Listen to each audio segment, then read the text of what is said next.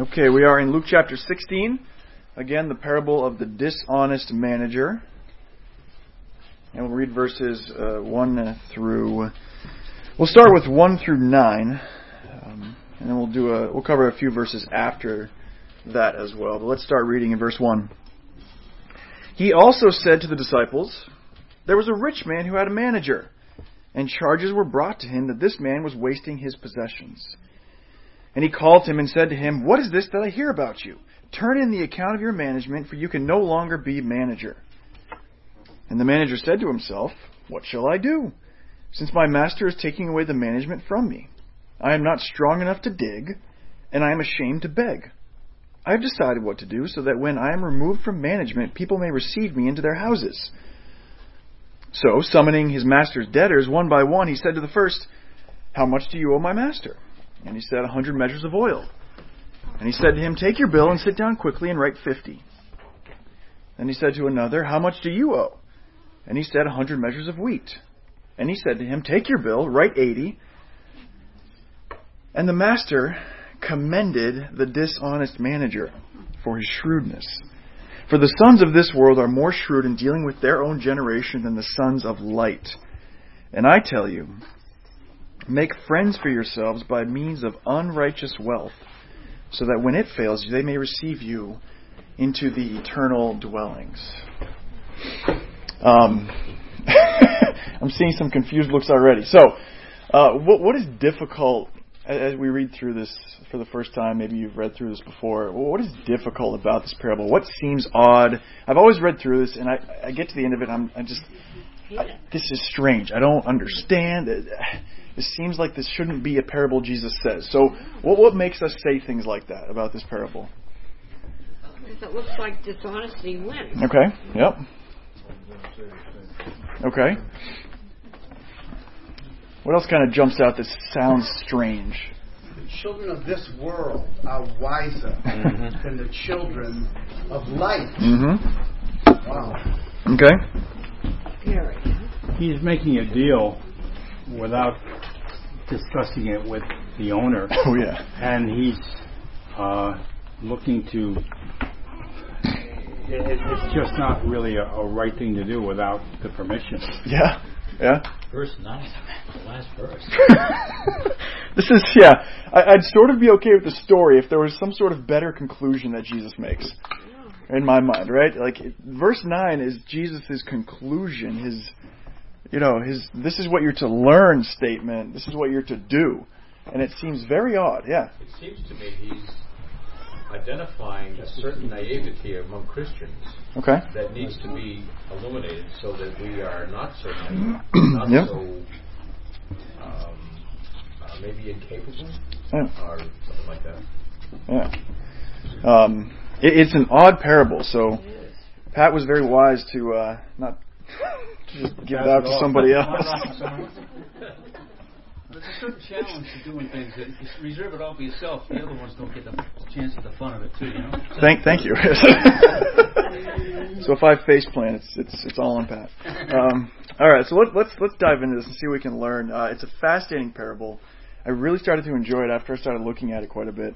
Let's dive in here. A little bit of the context. We're coming out of chapter 15.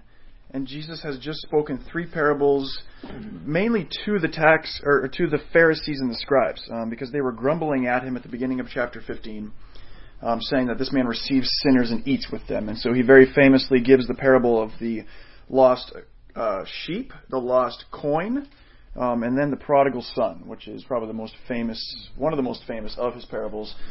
So that's what we're coming out of. But at the beginning of chapter 16. It says he also said to the disciples. So the shift is going from the Pharisees and the scribes to the disciples, but the Pharisees are still around, as we find out down in verse 14 of chapter 16. The Pharisees heard this parable, they were listening into it, and so they're still in the picture. To some extent... we'll get to that later. That's something that will... apply later.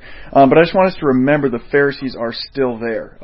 And they have just seen Jesus challenge, or they've seen Jesus love and minister to reprobates and then give parables that challenge them to also do the same thing.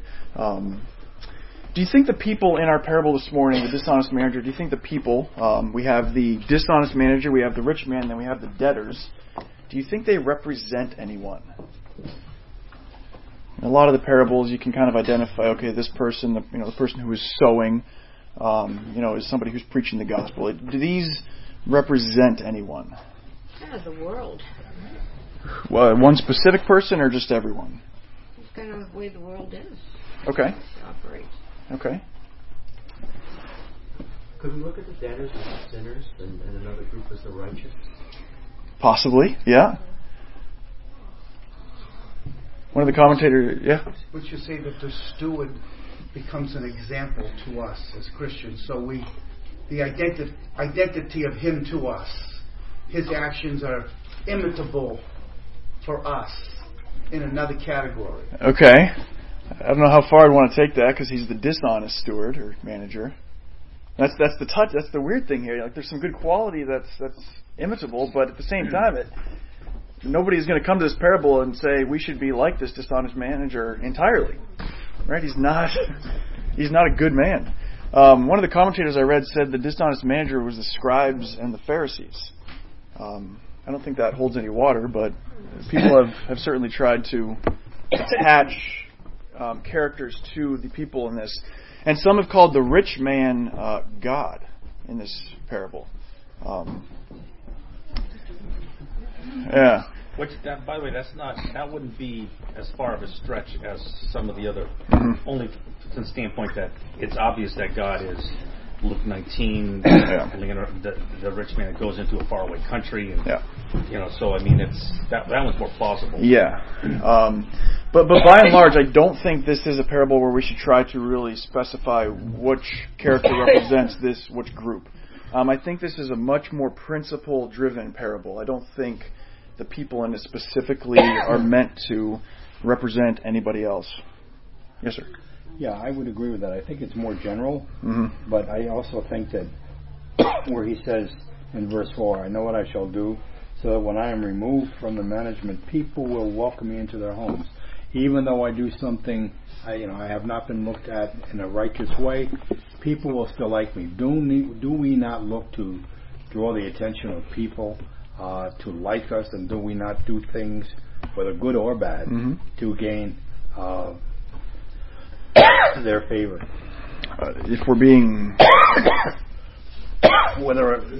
selfish and prideful, we can do that. Yeah. So we have a rich man who had a manager. So a manager in that time would be somebody who basically the rich person or the head of the household entrusted his affairs to. He's watching over his finances. He's buying things. He's possibly paying the other servants. So this is somebody who is kind of a financial manager of this rich man. This person would also have the authority to transact business. So you might see them going out and making deals with other people and doing things with the rich man's money. Obviously, the purpose would be to manage that financial wealth in a good way, to earn more money, to make good investments, to make good purchases, to pay people in a timely manner. If you're representing somebody, especially in the areas of money, and you're starting to not pay your debts or be late on giving somebody their paycheck or make a bad investment, that's really visible. And a lot of people will take notice of that. And so the manager was supposed to be faithful, and he had a kind of a job that was highly visible. And this is where the issue arises, is the manager has charges brought against him, that he was wasting the possessions of the master. This wasting word has a couple other uses in Scripture. One of them is in the previous chapter, Luke 15. This is what the prodigal son did, Luke 15, verse 13. Not many days later, the younger son gathered all he had and took a journey into a far country, and there he squandered or wasted his property in reckless living. In Matthew 26, it says that famous portion where Jesus is in the garden, and it says the shepherd, they will strike the shepherd and the sheep will be scattered. That scattering is that same type of wasting. So we kind of have this idea that the manager was kind of frivolously using and spending and just wasting his master's money. It could have been just laziness. It could have been irresponsibility. It could have been a lot of different things, but it was not a good reputation, and he was doing a very poor job with his master's money. And so charges are brought. So in the face of these accusations, the master calls his manager to turn over the account. I'm not sure if this means that he has to give an accounting for what he has done, or he's turning over his management of the account. But either way, that is the end result. He's going to have to stop being the manager of the money. He's being unfaithful. He's being either lazy or irresponsible.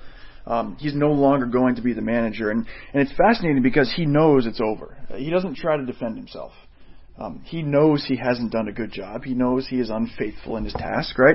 And he doesn't even try to say to his master, well, let me show you why I've been doing this. Or, no, these accusations are not correct. The parable goes straight to the heart of the matter. This guy's done. And even if the accusations weren't completely true, you're still done. I mean, if you're going to manage a rich man's money, you need to have a reputation that's levels above where this person is at. So either way, he is done managing the money. At the heart of it, the manager knew it was true. He hadn't done a good job, right? And you see this in his reaction. So he says to himself in verse 3, what shall I do? Chapter 16 of Luke. Since my master is taking away the management from me. And we start to see the heart of this manager here a little bit. Let's look at, well, first of all, there's no repentance. There's no remorse that we see from him. All right? There's no apology. In many of the parables, there's repentance. There's the servant who owes the great debt, and he falls down and he begs his master to forgive his debt, right? This manager is just no remorse. He knows what he's done, and he doesn't seem to show any care for it. And then he starts to think exclusively about himself. This person does not have a righteous, godly heart. What shall I do since my master is taking away the management from me? I'm not strong enough to dig, and I am too ashamed to beg. All right? He was a pencil pusher. He sat at the desk all day. He skipped the gym on the way home. Right? He was not strong enough. He knew this. And he's too ashamed to beg. He's too proud to lower himself to a level below where he currently is. And so he is exclusively thinking about himself. How can I get out of this situation? How can I make this better for myself down the road? He doesn't care about righteousness or honesty or his master. He's now going to make a future decision based on his comfort and what he can get for himself out of this. He says in verse 4, I have decided what to do so that when I am removed from management, people may receive me into their houses. That's the end goal.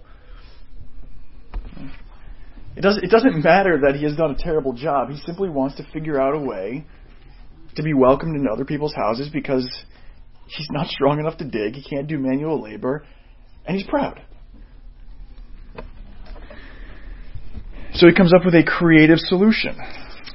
And he calls in the debtors. And we have debtor number 1, who owes 100 measures of oil, which is, according to the notes at the bottom of my Bible, that works out to 875 gallons of oil.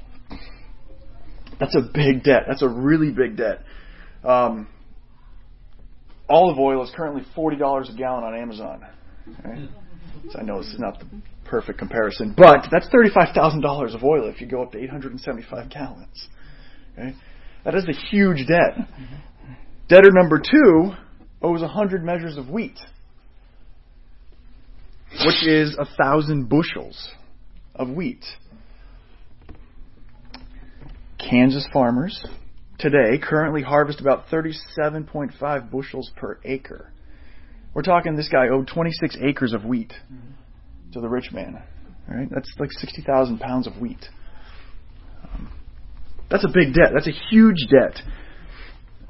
And so the manager calls in these debtors, and the parable only mentions two of them.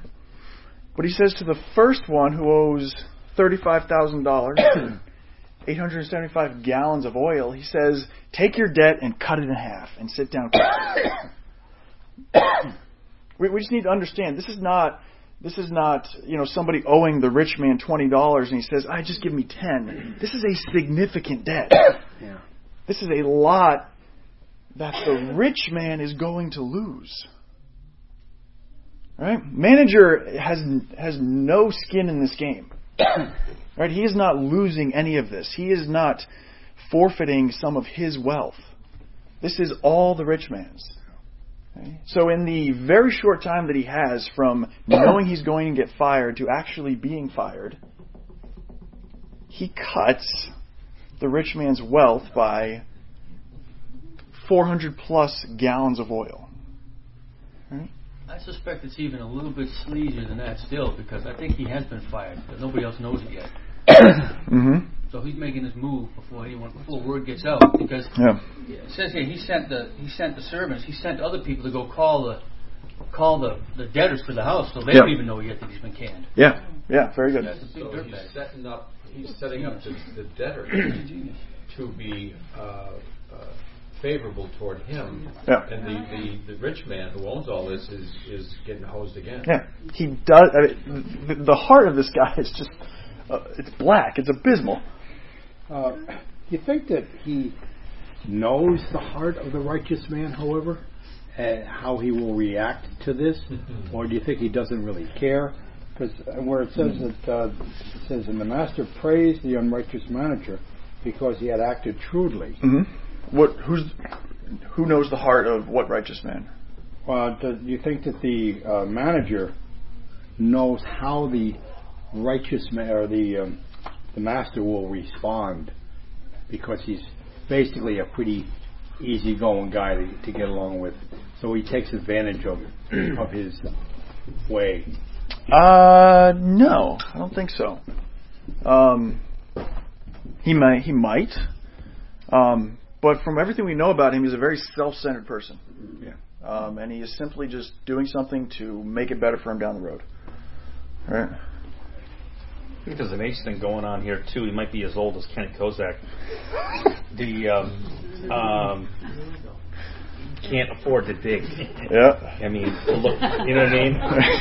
Okay. Yeah. I mean, he's looking actually. I think this is more of a survival mode for him, rather than just a practical thing going on. He's over there and he can't do the manual labor anymore. Right? Yeah. That's right. It's not like there's a lot of white collar jobs available in the first century. Yeah. Yeah. We don't want to make excuses for him at the same time, though. Right? This is not honest, righteous behavior by any stretch. He's very selfish. He's very proud. But he gets very creative and proactive when all of a sudden he has a need for it, right? A personal need for it. And this is interesting because if you look at his management prior to this, he was a very poor manager. He did not think futuristically. He did not act proactively. He was not creative in the way he managed his master's money. Otherwise, he probably would still have a job. Right? He was wasteful. He spent frivolously. He did not invest well. And so now, for the first time, maybe in all of his management, he's finally doing something that is somewhat wise when it comes to thinking about the future. I mean, he's doing it in an underhanded, backhanded way, in a way that hurts his master. But there's a little bit of creativity and proactive planning going on here. But he's defrauding his master. I mean, he's completely defrauding his master.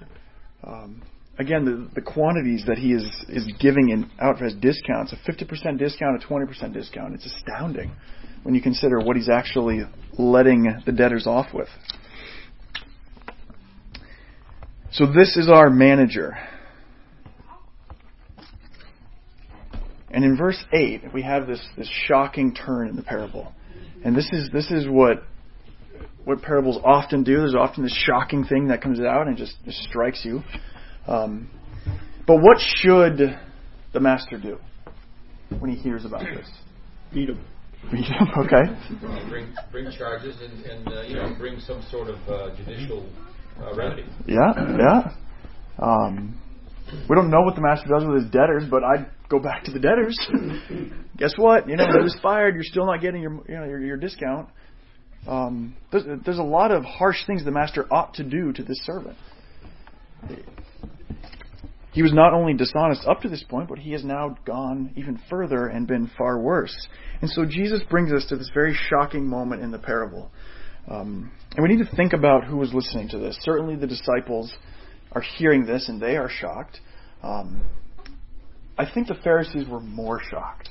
Because down in verse 14 it says the Pharisees who were lovers of money.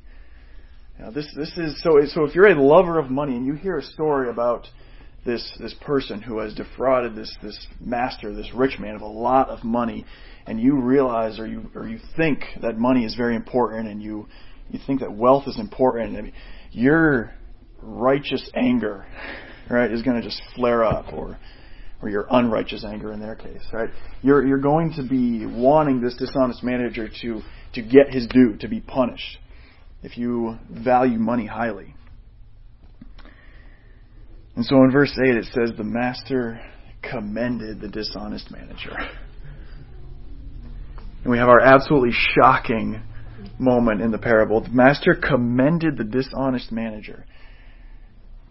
He was a bad manager who acted irresponsibly. He got fired.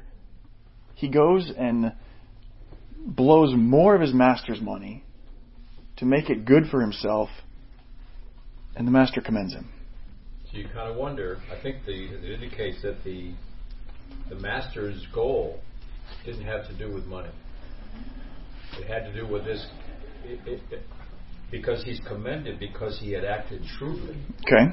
So was the master concerned about the manager's ability or the way he had acted? Because he hadn't been acting shrewdly prior to this. Okay.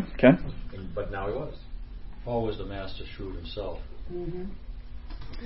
I think this guy's still fired. I don't think he gets his job back. I don't think this is a big character lesson for the manager. I think he's still fired. So I don't know if the master is. I don't see any evidence that the master is doing this for the good of the character of his manager. Yeah. You used the term fired. I think he's removed from that aspect of his service, but I think he's probably put in a much lesser role, because he's still a servant.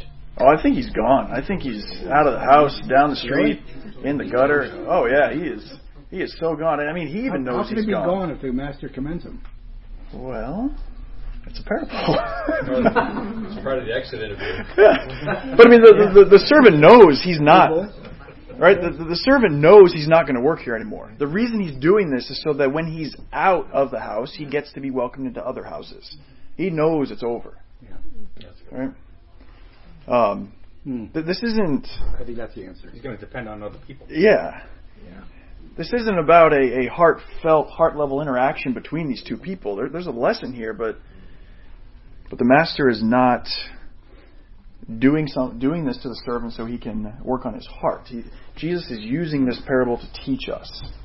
All right, so we don't necessarily have to have redemptive qualities in the specific characters, right? We're learning something through this. If I was the master, I mean, I'd look at this and say, this guy is really fired now, right? But that was thinking. That was clever. I mean, I'm out of a lot of money, but man, if he had done that while he was still working for me, we might actually have some more wealth here. Where was that kind of wisdom and shrewdness when he was my manager? Yeah. So this is the lesson. The master commended the dishonest manager for his shrewdness. And this is what Jesus, it's where he stops the story, it's what he points at, it's what he focuses on. It's incredible. And then he says, second half of verse 8, "For the sons of this world are more shrewd in dealing with their own generation than the sons of light."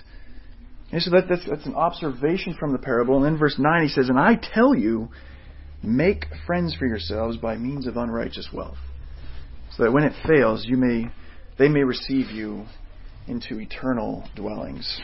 Yeah, that's a tough one. Yeah. Why is that tough? Because it says, make friends for yourself by means of wealth of the unrighteous. Uh-huh. Like, take advantage of them. Okay. And you should succeed.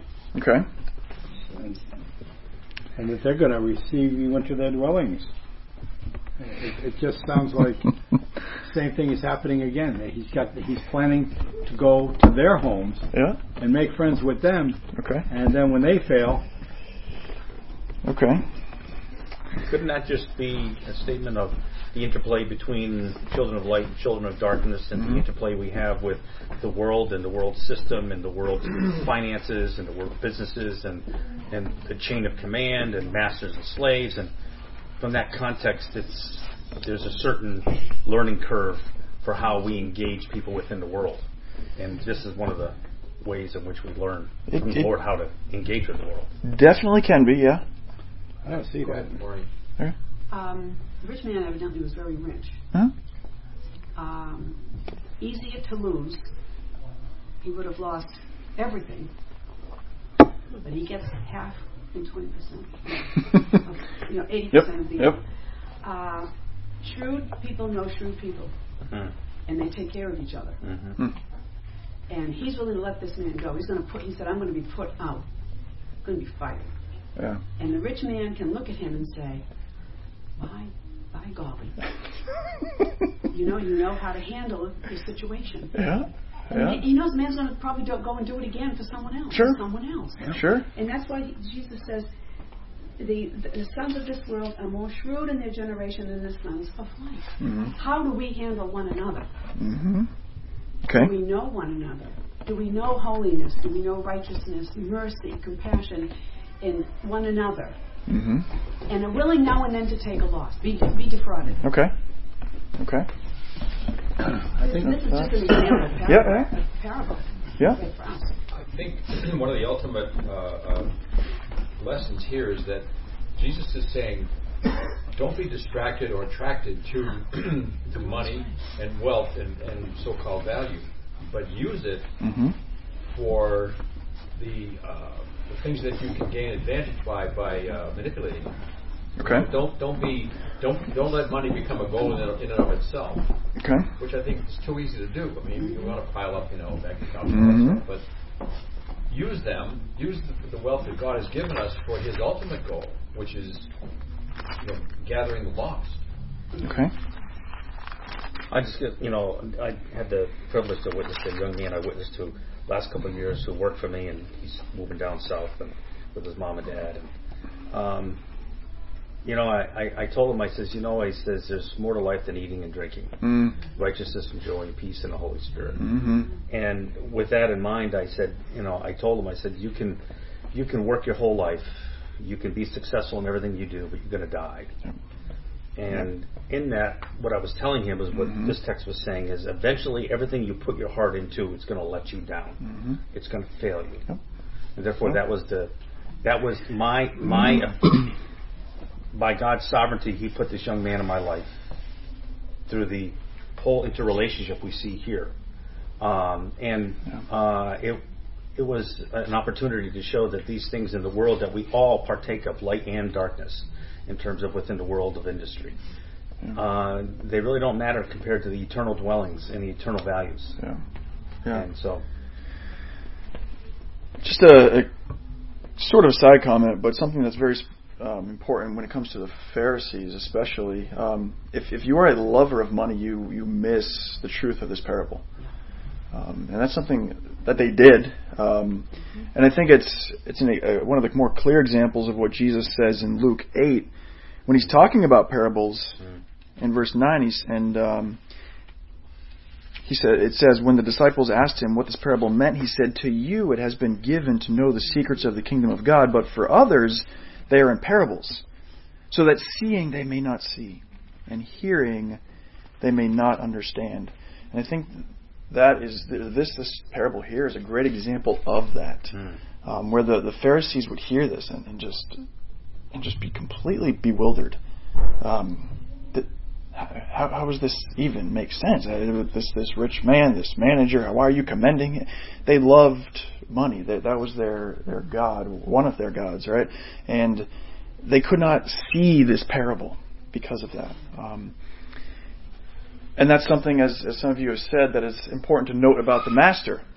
He is not showing a love for his money, because he sees something else in the midst of this, and he's not just focused on the money he lost and his love for it. Just another thought here really hit me, verse 4, that he's not so concerned about being reinstated to his job. He's lost his job. He's concerned about his future, and the best way to secure his future is to give his debtors a deal, pay half of it, and they get away with having to pay the full amount, and as a result he ends up having a residence for himself. They will receive him into their habitations, and even though the Lord, the master, commends him for shrewdness, he's not saying, boy, you did a good thing for me by collecting at least half of the money. No. But you did a real wise thing for yourself. Yeah. Because you were going to be canned and you're going to be out in the street, but now you've secured for yourself habitation. Are you with me or against me? Definitely, and that's when we start to see the value in this shrewdness. Shrewdness can also be translated wisdom or prudence. Right? There is some. It's not just this shrewd, underhanded kind of term. There's some good in that term. This guy, he made an absolute hero though out of the owner, because he went and wrote all these. There's no way the owner's going to go back and say, "You guys, that's not your money, not yours." The whole community thinks this guy is like the greatest guy in the world right now. Okay. And so why would he go back to those people and say, nah, my guy was unjust, he really owed me that money? No way. Yeah. Everybody in the community thinks this guy is great at this point. And, I mean, he's got, if he goes back and does that, so this just goes to show how intensely clever this guy was. He's more clever than we see on the surface. This guy's got an IQ of about 200. You know, he's an absolute genius. But in a very self-centered way. But only when he wants to use it. Yeah. Or, you know, like he's kind of like the Lex Luther of the scriptures here. Yeah. You know what I mean? Because up to this point, he's a terrible money manager. Yeah. You know, it's just. I think there's, on purposely, the parable is missing a lot of data that we can look at and think about and stuff. Yep. And I was sitting here and I started to think about this master guy and what his angle is on this. Now, he commends the manager, but then it doesn't say whether or not he allows the debtors to only pay the half or not.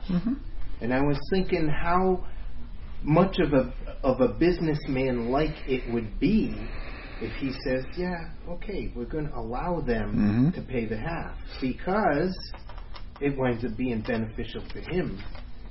And so he is looked at as just as nice a guy as the manager. Yeah.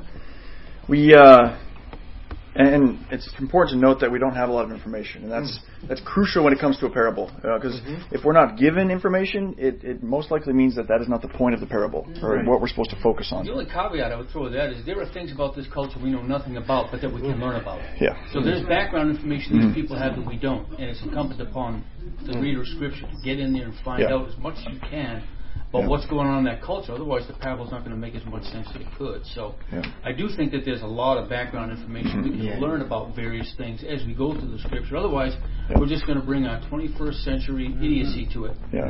Yeah.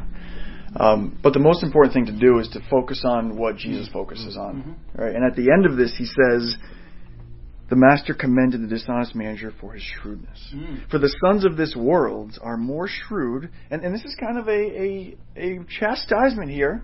Absolutely. Right? This is not a negative to the sons of the world. This is saying they are better than you at this, and that's not good. Right? The sons of this world are more shrewd in dealing with their own generation than the sons of light. And I tell you, make friends for yourselves by means of unrighteous wealth, so that when it fails, they may receive you into eternal dwellings. And so we start to see the point of the commendation and the shrewdness that Jesus is focusing us on here, right? There's something to be learned. Just as quickly, there's something else to not be learned, right? Like this, I think we all know this, but this parable is not showing us that cheating others is okay, or that being lazy and irresponsible in your job is okay as long as you do something clever at the end, or that being proud and having a selfish disdain for others is okay, right? I think we all know that. I'm just going to comment. The parable doesn't describe a Christian character, right? Or someone becoming, having more Christian character at the end of it. He's simply using it as an example of the way things work. Yeah, yeah. I think it's in a way kind of a warning, and you may or may not agree, but it's showing us that the world can be shrewd, or another term you said was wise, with the gifts that they have. The things that God has allowed them to acquire and use and all of that in a way that can be better in a way now. Not better as in for righteousness, but better in a way than the gifts that Christians receive. We don't often use our gifts that He's given us. Yeah, and I think that's getting close to what we're looking at here as the point.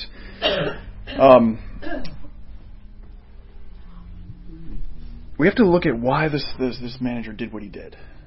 Right? He saw his need. He saw something that was going to be a problem for him in the future. He saw the goal that he needed to achieve. Right? And then he cleverly, shrewdly, wisely did something to work towards that. Right? That's his shrewdness. That's his wisdom. That's commendable here. Mm-hmm. Jesus' command is basically telling us to treat the things of this world, specifically as we see in this parable, possessions, money, resources, with the same forward-looking wisdom that we see in the dishonest manager. But what we look to and what our goal is going to be far different than the dishonest manager. Right? But that method, that wisdom, that shrewdness that he employs is that which also we should employ. It's just our goal, and that which we look to is far different. And Jesus highlights that in verse 9. He says, I tell you, make friends for yourselves by means of unrighteous wealth, so that when it fails, they may receive you into eternal dwellings. Right? So the question for every believer becomes, what is our ultimate goal? What are we looking forward to? What is that end that we are trying to achieve? And it's Christ, it's heaven, it's nothing in this world. And so the command and the call is to use what we have in this world wisely and shrewdly in a way that draws us closer to God, closer to heaven, closer to Christ. I think what he's also saying is, use... too often people identify money and wealth as a goal or something really special in our existence. But what he's saying is it's a tool like anything else. Mm-hmm.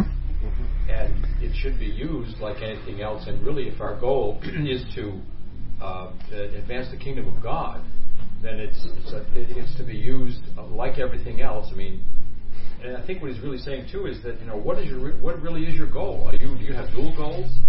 To please God, but also pile up a bunch of money, or be secure and all that. Yeah. Or do you really understand the ultimate goal? Really is to advance the kingdom of God. Yeah. There's a principle in here that we ought to recognize the value of money, right? Recognize the value of stuff, and then also recognize it's going to fail. It's going to burn. It's going to disappear. It's all going to be gone one day. And some of you may have seen this in your own life. You may have had seasons of great bounty and just things were going well and you had a lot. And then at some point that all disappeared and you now have, or there's another season maybe where you didn't have much and you had little. Right? It comes and goes. It's going to fail. It's not reliable. It's money. It's only money. So we have to recognize that, but we also have to recognize that it can be useful for our ultimate purpose, our ultimate goal. Mm-hmm. So that causes us to also need to recognize the value of eternity. think the right word is access. Business, money, those allow you to gain access. Yeah. But then the question is, what do you do with it? Yeah. Are you the steward that God is trying to teach us how to be in this fashion? This manager was shrewd because he expended his resources on that which was valuable. And that is what we need to be pulling from this and putting into our own lives. Expending our resources on that which is truly valuable. Mm-hmm. I think where it says, he who was faithful in what is least, and then in verse 13, no servant can serve two masters. Mm-hmm. He's constantly saying, yep. Which camp are you in? Yep. Be faithful in whatever camp you choose. Yeah. Be faithful. Yeah. Because the people in the world are faithful in what they're doing. Yes. And many times know how to handle their selves and difficult situations. Yeah. And we as the sons of God, we should know how to handle ourselves. But mainly, are we faithful to Him regardless of little or much?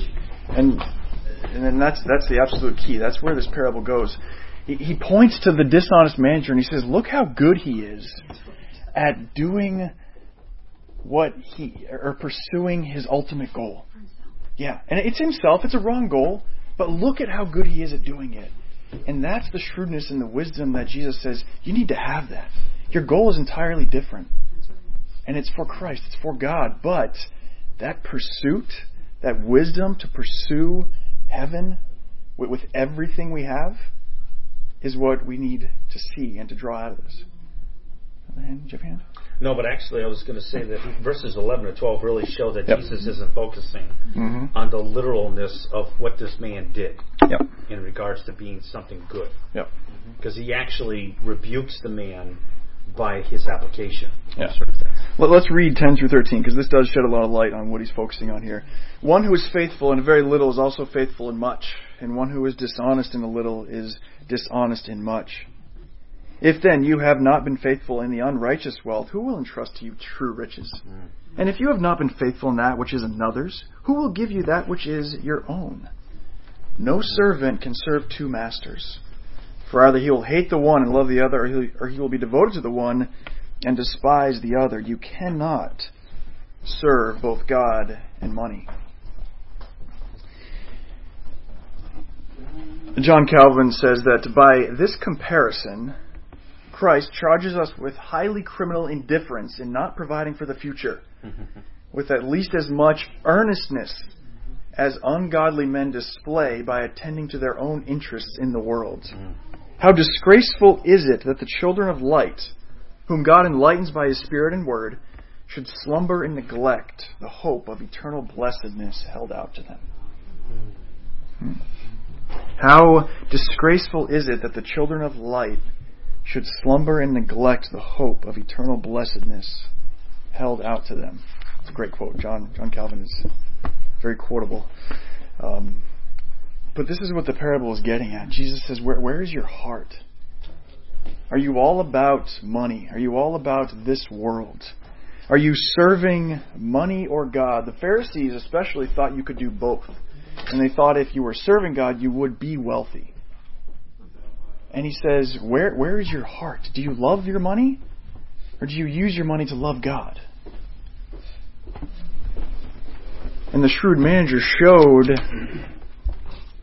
that the ultimate goal was more important than the money in a sense, right? And we as believers need to be doing this. And so the question becomes, are we faithful with what we have now? And it's not faithfulness in the sense of, do you manage your money well? Do you have a savings account? Are you on step 7 out of 10 of wealth by the time you're 60? It's not a matter of having earthly wealth when it comes to being faithful with money. There is some aspect of that. We're not to be frivolous and either stingy or overindulgent in the way we spend. But the real question is, are you faithful to God with your money? If Jesus were to set your budget for the year, would it be different than how you set your budget? And this isn't poverty theology. We're not supposed to expend all of our money so that we feel like we're doing godly things with every dollar. it's important for me to have some money in savings in case something happens with our home or with Larissa or with our baby, right? There's wisdom in those things. We're not supposed to just... We should not equate poverty with godliness. But the question becomes, if God is the priority of our spending, does our spending reflect that? Or if God is the priority of our other resources, does the way we spend our time and our energy, does that reflect the priority of God? Because that's what Jesus is driving at here. Do you love God, or do you love your money? Do you love your stuff?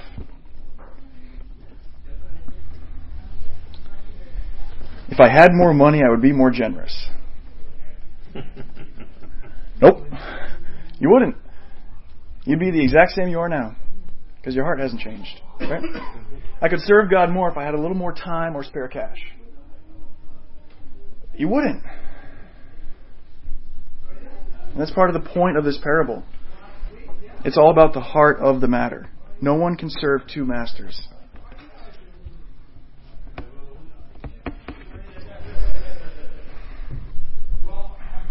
John Piper says, the possession of money in this world is a test run for eternity.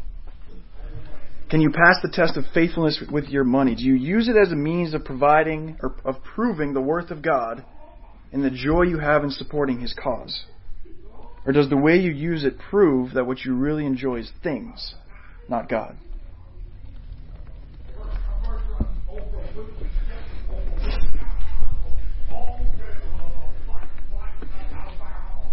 If we are faithful, well, this is our chance to prove we're faithful with a little. To prove we're faithful with somebody else's stuff, somebody else's money. Because when it comes right down to it, God is the giver of all good things. And what you have is not your money. It's not your stuff. Right? Everything you have is truly just a gift from God. And so the question is, are you faithful with the little He has given you now? Are you faithful with somebody else's things?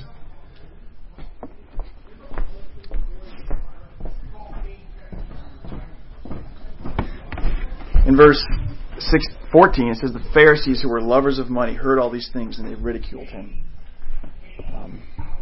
And that makes a lot of sense given how this parable goes. And given the application of it. So the application just comes to our hearts at this point. You know, are we using all we have? Because this is talking about money. It's talking about the wealth of the rich man. But the question should go to all of our resources. Are we using it to show everybody, to show this world that we love God?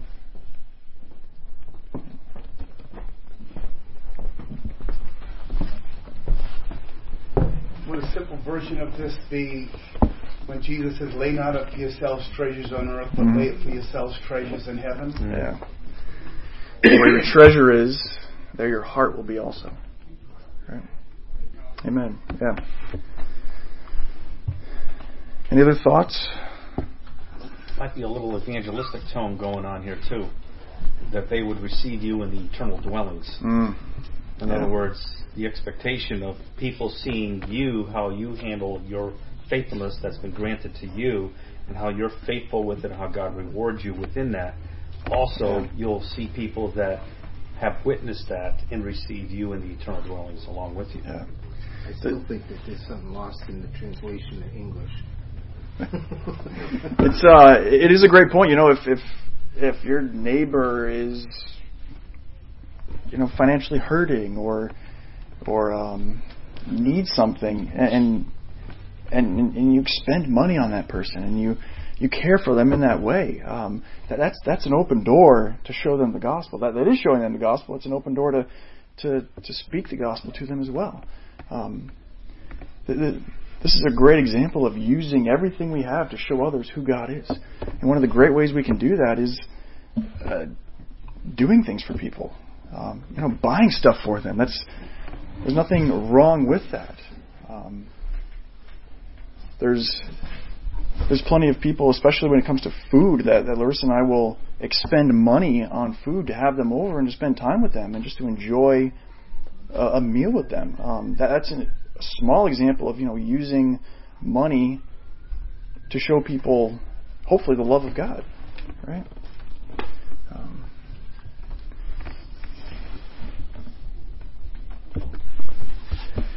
Shrewdness is his wisdom towards eternity. Right? Wisdom towards eternity. So, as I studied through this, I started to actually really enjoy this parable. I love how Jesus just turns the parable on its head and makes us all just wonder what's going on here. But then draws out some really great heart application. What are we doing with our money? Are we serving God, or are we serving our money? That's just a wonderful thing for us to think through and to look at. As you look at your personal finances, as you look at all you do with the things in your life. Because as Christians, we have one goal. We have one goal only. I think it's more than that. Even in the parable, it's what you've been given. I think it means it's beyond money.